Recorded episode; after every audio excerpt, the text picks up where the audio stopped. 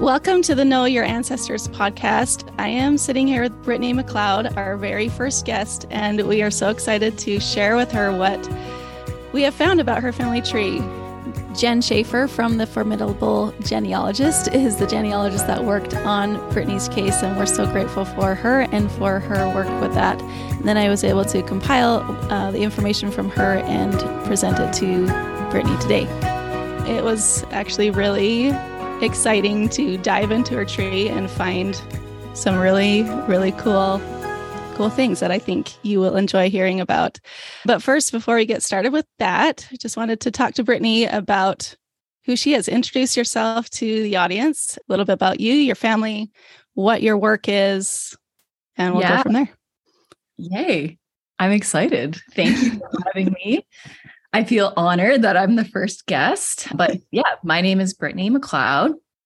And I am a social media coach and content creator. So I help other women kind of in, in the coaching space launch their businesses and helping them get started with like you know where do you begin like it's so overwhelming and and a lot of it too is it helping them kind of overcome fears and and all the things that come with that right because obviously there's lots of strategy and different things that we can learn about social media but then it, when it, when you boil it all down it's like ah i don't actually feel good enough to do this. Yes. so that is what my coaching work does. And then for content creation i do like photography and actually work with businesses to help them i guess create content like in 3 days.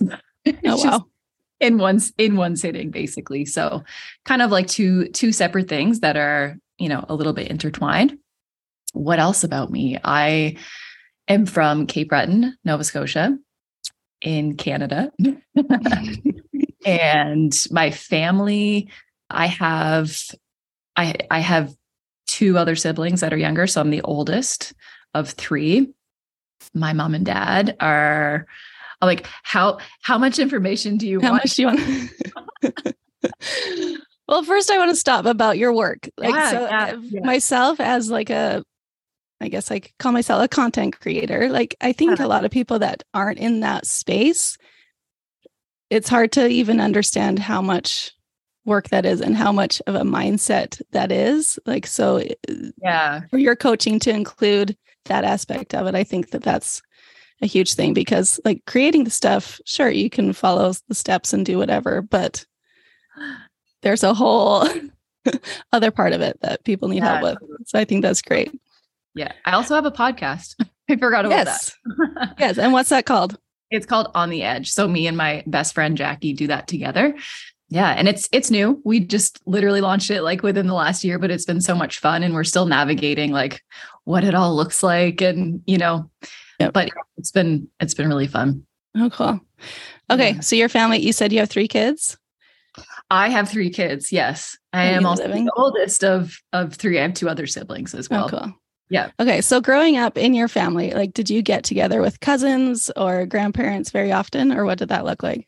Yeah. So on my mom's side, I was pretty close with my grandmother, my my mom's mom. I would say all of my grandparents actually I had a close relationship with them, but I lost my grandmother when I was 8 and then my grandfather on, well, both of my grandfathers passed away as well. So I have one grandparent left. But yeah, we were close with grandparents growing up. Cousins, I don't have a ton of cousins. I have a few cousins on my dad's side, but we actually we weren't super close growing up because of some family mm-hmm. like divorce and and kind of how that right. changes the dynamic of how you get together and do life right. together. So I wasn't super close with my first cousins. Mm-hmm. It's on my dad's side. And then on my mom's side, it's really funny. My mom has two sisters, and I am actually closer in age with them oh, than my mom is. My mom had me when she was 18, and mm-hmm. these are her technically her half sisters. So she kind of like raised them as well. And then we grew up next door to them. So I always felt like they were my sisters slash mm-hmm. cousins. Oh, but funny. my aunts. Yeah. and then they didn't, they had kids. So now they have kids, but they're like my kids' age. Oh, so funny. interesting. Yeah. Cause I like, you're my niece and my nephew, but you're not. You're actually my first cousin that is right. Same age or like four months older than my two year old. Right. Oh, funny.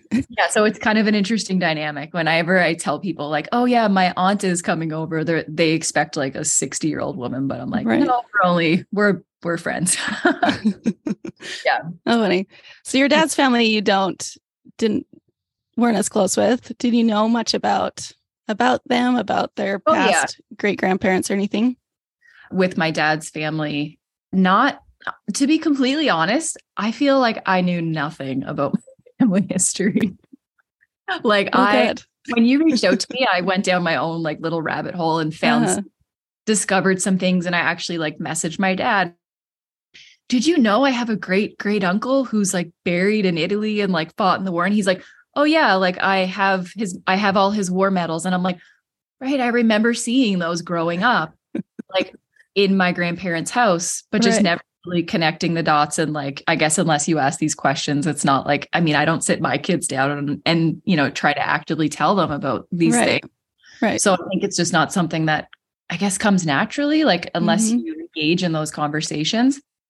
And so that was really interesting. I'm like, wait, you knew about this and you didn't tell me? I Right. we should go there. So yeah, just to be completely honest, I'm like, I really don't know that much. So Okay. Well, we've got some fun stuff. And actually, I found that about him too. So I have that okay. So I have a little refresher about him. Yeah. Okay. Well, let's just dive in and and I'll share with you what we've got. Okay, so some of this you might already know. I don't know if you've seen these pictures. So this is your great Mm. grandparents. So your Yeah. great grandfather John Ludi and Marie Coakley. So you have very deep roots in Cape Breton. And I love it that you still live there. Like you still are there and your ancestor, like all of your family was from there, it seems like. Mm. Um so he here, let me just close this. He looks so much like my grandfather. It's like, Does he? oh yeah, literally like identical. That's cool. So he was a coal miner, lived in New Waterford. His his parents were Mark Ludi and Sarah Roach. Mark Ludi was born in Cheticamp, which is I don't even know if I'm saying that right. Yeah, yeah. Okay. which is like on the opposite side of Cape Breton, right? Yeah. Yeah. When they were married, he was a coal miner. That's what he listed as his occupation. And his wife, Marie, was listed as a domestic servant. They're both Catholic and living in New Waterford at the time of their marriage. And Marie's father was also a miner. So they kind of had this, a similar, similar growing up, I'm guessing, with their parents both having the same occupation. So then here is your great great grandfather, Mark Ludi. And I feel like this is a poorly colorized photo of Sarah Roach. I I've think never- the original yeah, I think the original picture would look better than that. If you're watching this on YouTube, you can see the video, the the pictures here as we go along. But so Mark was born in Cheticamp. His, I mean, he is French, so it's actually Mars Marceline. I don't even know. You probably Uh, can speak French. Yeah, no, I can't. but when I looked this when I looked this up, that's what it came right, up. right. Yes. Yeah. So he was born there on the other side of Cape Breton. So I I started to wonder, you know, what brought them to New Waterford? Like why did they come across the island and where did they meet like how she was born in Isle Madame in nova Yeah, scotia so i found them in the 1901 census i actually found sarah roach i don't know if you can this is really really bad quality but she is listed here right by that arrow is sarah i don't know if you can make that out and then roach is their last name here and actually right next door if you can see that that's ludi spelled with EE at the end. So your maiden Yeah. name is Ludi, L E U D Y. And you'll see that the the spelling of that kind of changed over the years. Yeah. So Ludi EE at the end. And this is Marceline. This is actually your great grandfather great great grandfather's uncle. He had the Mm-hmm. same name. And his mother, Marguerite, who's here at 80 years old. So, so this is your, let's see, great great great great grandmother. so your she was sit, living with her son, Mark, in French, which was the uncle of your Mark, if that makes sense. Okay. So they were right next door to the Roach family. So that might have been how they met. Maybe he was visiting wow. his grandmother, his uncle. They're living next door. I mean, they were they were also in Camp, which isn't very big, so I'm sure they knew otherwise, but mm-hmm. they lived close by. Wow. Yeah. So then I believe that in so in 1907, the Dominion Coal Company started operating in New Waterford. Uh, that drew in lots of workers from across the island and Irish and Scottish Catholic people came there. And I think that's likely when Mark Ludy came to the area. Then him and Sarah were married the year after in 1908 in Reserve Mines, which is nearby. Yeah. I'm sure you know where that is. Yeah. And this was likely the church that they were married in in 1908. So this is a church in that area that was built in 1895. So that's likely where they were married. So they settled in New Waterford, where he was a coal miner by trade. And sorry, wait, this is Mark. This is Mark and Sarah. Yeah. So this is your great, great, great. grandparents. And John was as well. He was a coal oh. miner. Yes. Yeah. In the and same so area. my grandfather. I don't know if I mentioned that. Oh, was he? Oh, cool. Yeah. Yeah. So they were all coal miners. Yeah. Wow. Yeah. So the the area I looked into like coal mining there, which I'm sure you're familiar with, that it was that was like the largest kind of occupation that was there in the area. And then they're all closed down now, right? Yeah. All yeah. the coal mines. That is yeah. wild. I'm like, maybe my dad knew this, but like I didn't know that there were three generations of right of, of coal miners. Wow. Yeah. So in 1917, there was like the largest explosion of and and fat- fatalities of coal miners in New Waterford.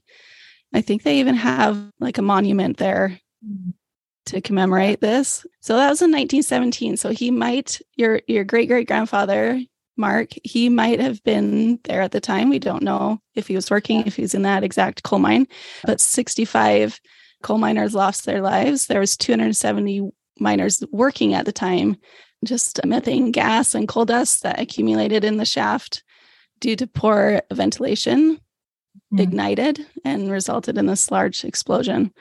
So this is a photo actually from that day and he might be in there. I don't know. wow. But, wow. Yeah. So then I also found so this is the, the private Anthony Ludy, who you were mm-hmm. talking about. He was Mark's brother. Oh no, this was Mark's son. That's right. So yeah. Mark and Sarah, they had at least seven children, at least that I could find. Your great grandfather, John Ludy, was likely the oldest. Then his mm-hmm. younger brother, possibly the youngest in the family, was killed in battle in World War II. And he was part of the Cape Breton Highlanders and died in action in Italy so this is just an article that's actually on the the government of Canada's website. They have like a little monument thing about him. Um, this was printed in the newspaper, just an article about him that says another of New Waterford's young soldiers has made the supreme sacrifice on a battlefront overseas, according to word ye- received yesterday.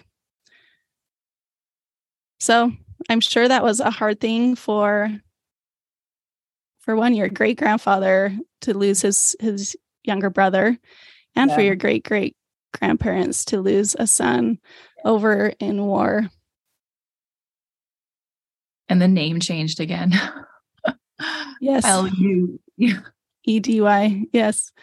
Yeah so then i found this photo which is actually the cape breton highlanders in italy just in one of their one of their operations there the year prior in May 1944. So he died in January of 1945, just just as the war was, war was finishing up. yeah. Okay, so that's kind of your great great great grandparents, great grandparents, a little about them, starting coal mining and all of that. What is what do, what do you think about what life might have been like them as coal miners, as that that way of life how does what what do you think about that it it sounds and looks like super gritty. Yeah. like that. Yeah. And and not knowing that, like not knowing that there were three generations of that, I feel like it actually explains a lot about who I am. Like obviously I'm not a coal miner, Mhm. but actually it's funny that I use that word because I have been described that word has been used to describe me before. a from minor. people. No, no, gritty, gritty. Oh, gritty. minor. Gritty. Yes. Um, yeah, and it and I think there's like there's some good and bad that comes with that. You know, there's the yes, gritty can be a really good thing, but there's also a striving that can come with that. And I've definitely experienced that in, you know, being in business for as long as I've been in business. There's there's always been that that part of me that is you know, I love to work hard and that Mhm. obviously is probably in my DNA, but um yeah, there's just there's some I think belief systems around that that maybe that I'm working through now actually like as we Mhm. speak that I'm I'm trying to push through and and you know the belief that you know in order to succeed like you have to work hard and that is true to a certain extent but there's also another set of beliefs that I have that don't fully align with that. And Mhm. uh, you know there's a difference between working hard and you know working to the bone or you know pushing Mhm. yourself and not having any balance. So that's something that i've had to work through you know becoming a mom having a business all of that you know wrestling the the balance as i guess we would all moms in business or working moms would have to do. So i don't know. For me seeing that it feels like it makes sense like that Mhm. that makes sense Yeah. And I think a lot of people come from that background. Like it feels like there wasn't another option then. Yeah. They had to work to put food on the table. Like there wasn't, yeah there was not social media or or something easy like that to bring in some sort of income, right? Like they Yeah. and I think it is hard to escape that mentality of you just gotta put your head down, work hard, even if you hate it. Yeah. Yeah, totally. Yeah. And I think Yeah. I've, I think for me, and I, I would say actually my dad, because my dad's not a coal, he wasn't a coal miner. Mhm. Uh, but my dad, like I mentioned, my parents had me when they were pretty young. My parents are still together today. And my dad ended up going back to school to become a nurse. Uh-huh. Uh, and he was like in his 20s like and I, and at the time i remember i was just a kid but he actually had to go back to the high school that he didn't graduate from so he had Mm. because they didn't have night classes back then so i remember my dad starting over and and i just and i didn't know this at the time but later found out like you know his family they probably thought like what is it what are you doing like nobody went to school like Right. every i guess they were all coal miners or they did labor like that so it was Mhm. very uh, you know outside the box and not something that i think people thought that he could do Mhm. and then obviously my story is that i actually didn't go to school i'm dropping out of school and i'm in i'm on the internet and i Mhm. make a living from instagram and social media and it's something totally different so i think it's really Mhm. interesting to see that lineage and where it kind of like broke off at my dad like right. kind of wild and so Mhm. yeah Yeah, and we might see some of that uh, that spirit of change the further back we go on your tree. We'll be right back after hearing about one of our sponsors. Storied.com is a new online platform that is completely changing the way you do family history. On Storied, you can build a family tree and find records, but the main difference is the stories. That's really the point of learning about our ancestors, right? To find and write the stories. Storied allows you to easily write your own stories or the stories of your family and ancestors or your friends with pictures in an easy to access feed. You can invite who you want to view your stories in your own private group. It's a lot of fun and a really cool way to get the stories accessible to those who want to know them. At Storied, you can add people to your family tree that are associates or friends. We all have those people in our life that we aren't related to, but they feel like family. With Storied, you can tag and add these people to your tree and to the stories you share. So go to storied.com and give it a try for free, and you can get 10% off your first subscription by using the code Megan10. And now we're back. All right, well, I'm going to show you this So this is just to show you what we have so far. We so we have Mark Ludi, right? Yeah. yeah. Okay, so your second great grandfather was Mark Ludi, born in Cheticamp in 1885. And his father was John Ludi, also born in Cheticamp in 1854. His father was Oliver or Olivier Ludi, born in Cheticamp also. And then his father, here's where our missing link comes. Mm-hmm. Louis Marie. Now I don't, I'm not sure how you actually would, would have said this in French, but we'll call it Ludi, but he spelled it L E H U E D E. Now he was born in 1817, but where where was he born? He mm. he died in Cheticamp. That's where he ended up. But that is kind of our big question of where did he come from? Now where I mean, yeah. based on his name, where do you think he came from? I I don't I'm like France. I don't know. yes, that's right. I was like, how, you have a, a real question? Yeah. Yeah. Okay, but how he got to Cape Breton is quite an interesting story. Okay, okay. so at this time in um just wait. I just see that I have his birth wrong. That's his son. like he did not was not born in 1817. Yeah, he was born in seven, 1785. Okay. So he okay. Louis Marie Ludi, Ludi, he was born in 1785. In the early 1800s, that was the Napoleonic Wars. So France was fighting with with England and they were, you know, had these huge warships so they'd be fighting in or whatever. So he came across this kind of a tall tale. We weren't sure the genealogist that worked on your on your family, she wasn't sure if it was if it had any merit to it. But the story was that Louis was on like a prisoner ship coming up from the Caribbean that was somewhere off the off the coast of Cape Breton or maybe it docked at Cape Breton and that he escaped that he he left the ship and and came to Cheticamp. So we weren't totally sure if that was right. You know, who knows? People like to kind of, you know, make their past seem more exciting than it is. But but we actually found that there is some merit to that story.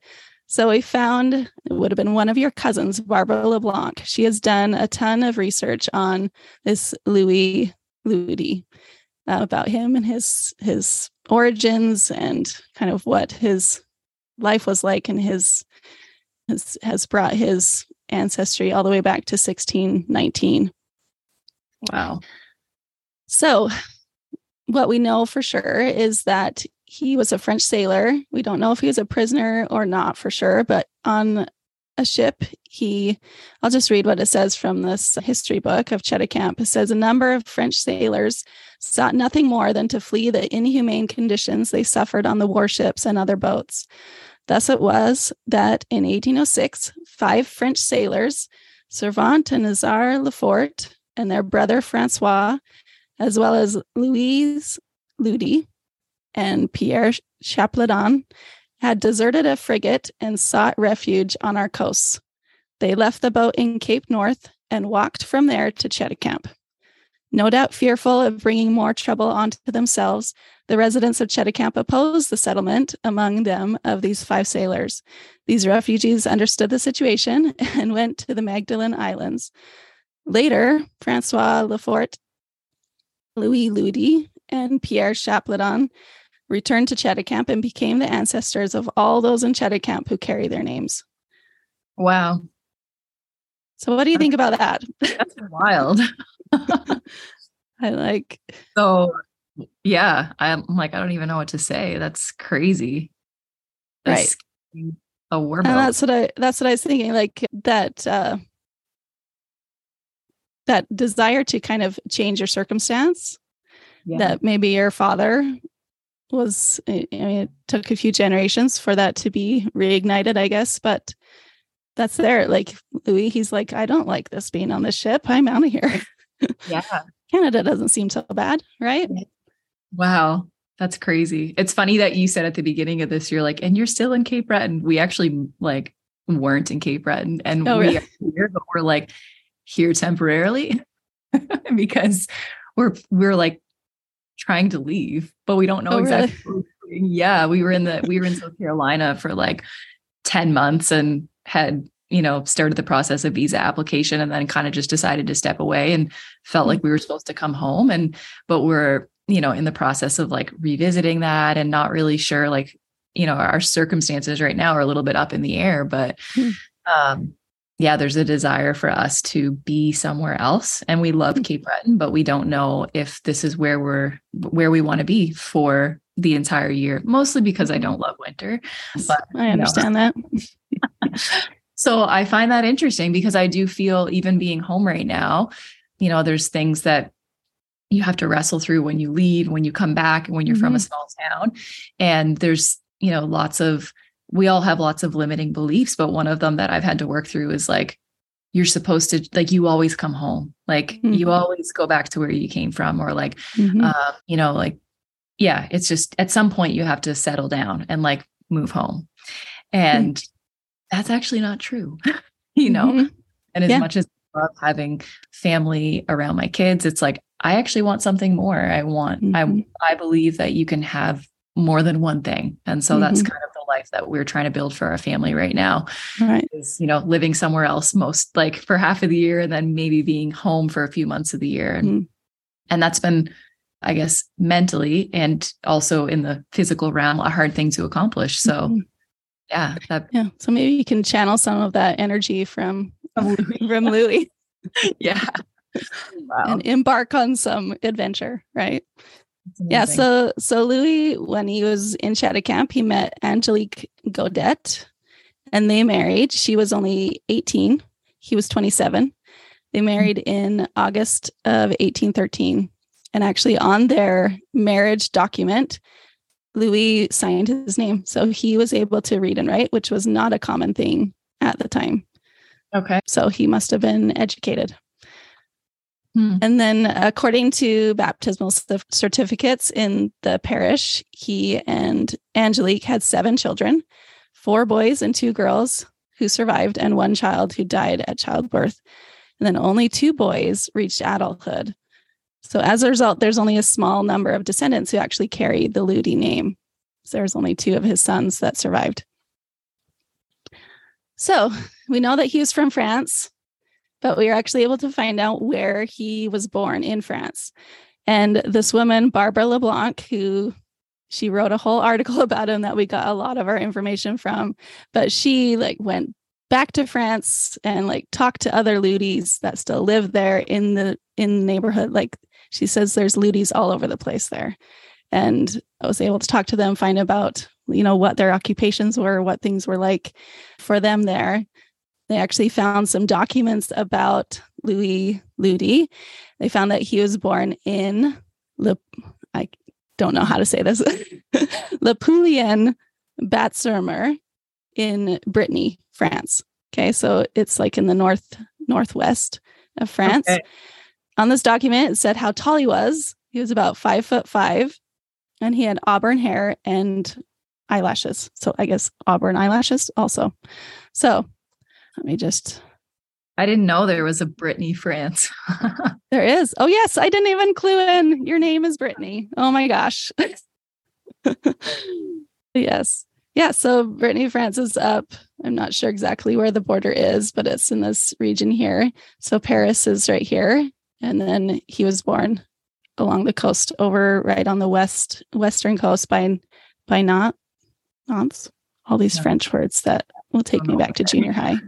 But yeah, so he was born there and we zoom in a little bit. So he was born in this area here, Le Poulion, which is part of Batz-sur-Mer right Okay. along here. So this is like really coastal yeah. and probably a really cool area to visit because it's very old. Yeah. So this is actually the church where he was baptized in 18 in 1785. So this is the church in Batz-sur-Mer. It was built in the 14th century. It's called Saint Guinole, Guinole. And you can see all these all these, you know, cobblestone or, oh, or stone ho- houses and everything all kind of nestled in there. And this is inside the church. So he was he was baptized there and his parents were also married there the year before in 1784 wow. Yeah. It's pretty cool. It yeah. looks like he's down i should probably go. You should. Yeah.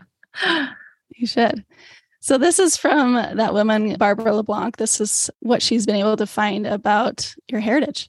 So Olivia Louis D. I like, yeah, was born in 1817 in Cheticamp. That's your, let's go back here if I can remember. He's your fourth great grandfather. Okay. And then we go to Louis, his father. So your fifth great grandfather was the one who came from Brittany, France to Cheticamp. And then she was able to go back one, two, three, four, five more generations to Olivier Ludi, who was born in 1619 in the same place. So they their family was there for a long time in Batz-sur-Mer, or Bourg de Batz in mm-hmm. Bretagne, France. So she spoke in her article about um, visiting cousins there, people that have researched the Ludi line a ton. And she mm-hmm. would see mailboxes along the street with the Ludi name on it. And so there, how is it spelled? well, like this. So the L E H U E D. Okay. So that's the original spelling. But then it was changed through the years, I'm sure, because people right. couldn't, couldn't read it very well. And a lot of people a lot of uh, people at that time couldn't read. I'm i'm not sure if louis because he could. I'm not sure if he taught his children how to read and write. But sometimes just when they're telling their name to people it gets written down as a different spelling than, than okay, originally right? I've always wondered that. I'm like how many different ways can this name possibly right. well and actually your let's go. Your so your your great great grandfather Mark, his father was John, and he left Cheticamp for a time and went to well at some point he left and went to Newfoundland, and I guess that's kind of the time period when it changed from L E U D E E to Y. Okay. So I'm not sure if I don't know. He changed yeah. it or whatever. Yeah. But that was kind of when that changed. Mm-hmm. So these Louidis in Brittany, France, they were all they were all salt miners, I think is what it was called. Salt extractors. So they they worked in the salt marshes that were off the coast there and they would extract salt and sell it. That was their occupation. Like so that that farthest back ancestor, Olivier, that was born in 1619, that was his occupation. He earned a living wow. getting salt. so we looked up uh, like this Barbara LeBlanc, who researched all of them, looked up what a salt marsh worker even did. Yeah. So they had all these little pools where they the when the tide came in, it would get there and they'd kind of build up fortresses around it, let it dry out, have the salt there and form it into these little piles of salt that then they would sell.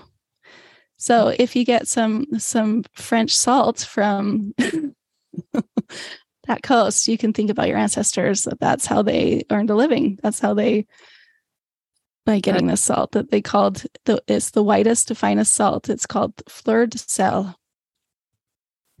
So cool. So, yeah. That is so. Yeah. So that is what we were able to find. The genealogist that I had on it was she's her website is a formidable genealogist, and she was able to do a lot of work. And she actually connected with someone who invited her to a Facebook group that was for the Ludi family. That's where she found that story about Louis, you know, escaping the ship and all of that. And and so we're grateful to her for her work for finding more about your family. Yeah. So how does that feel now that you know, you know, your your family line goes all the way back to Brittany, France? which your name is Brittany, and I didn't even glue into that until said that. How does that feel?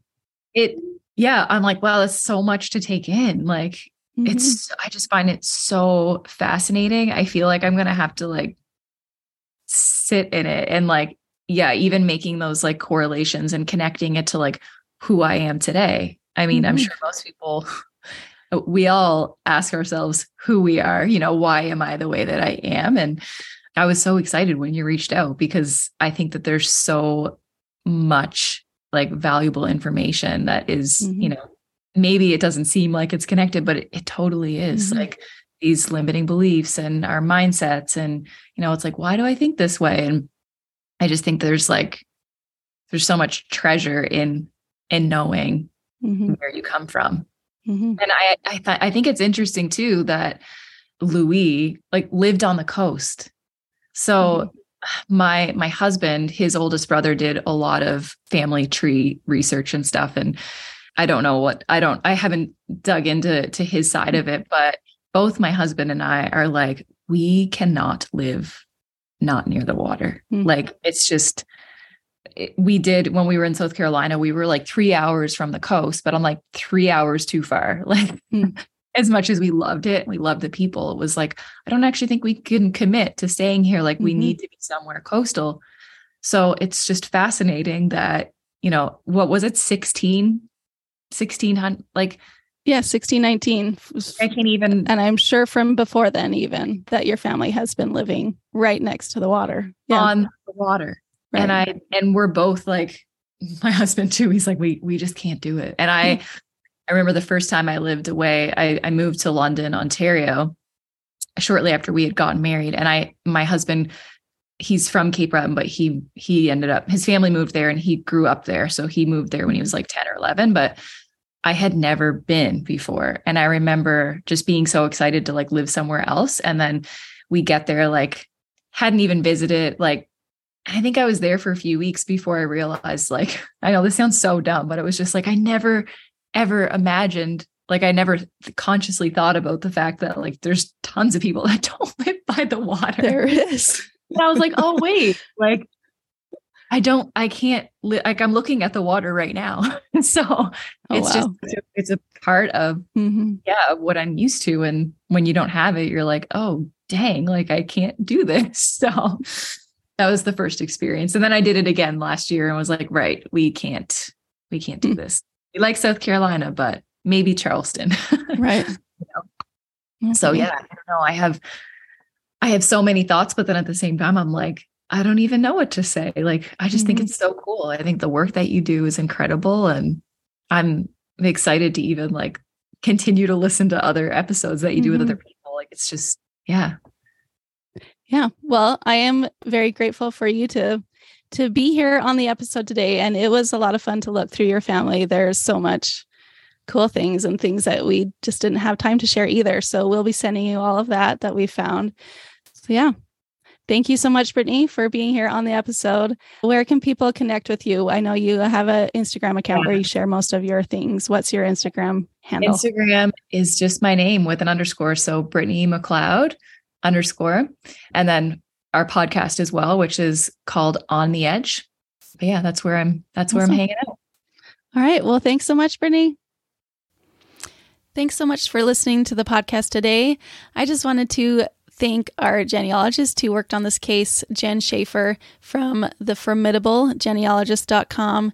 She did fantastic work, and I am so grateful for her for helping us with our first episode. You can find more information about her work at the formidable genealogist.com.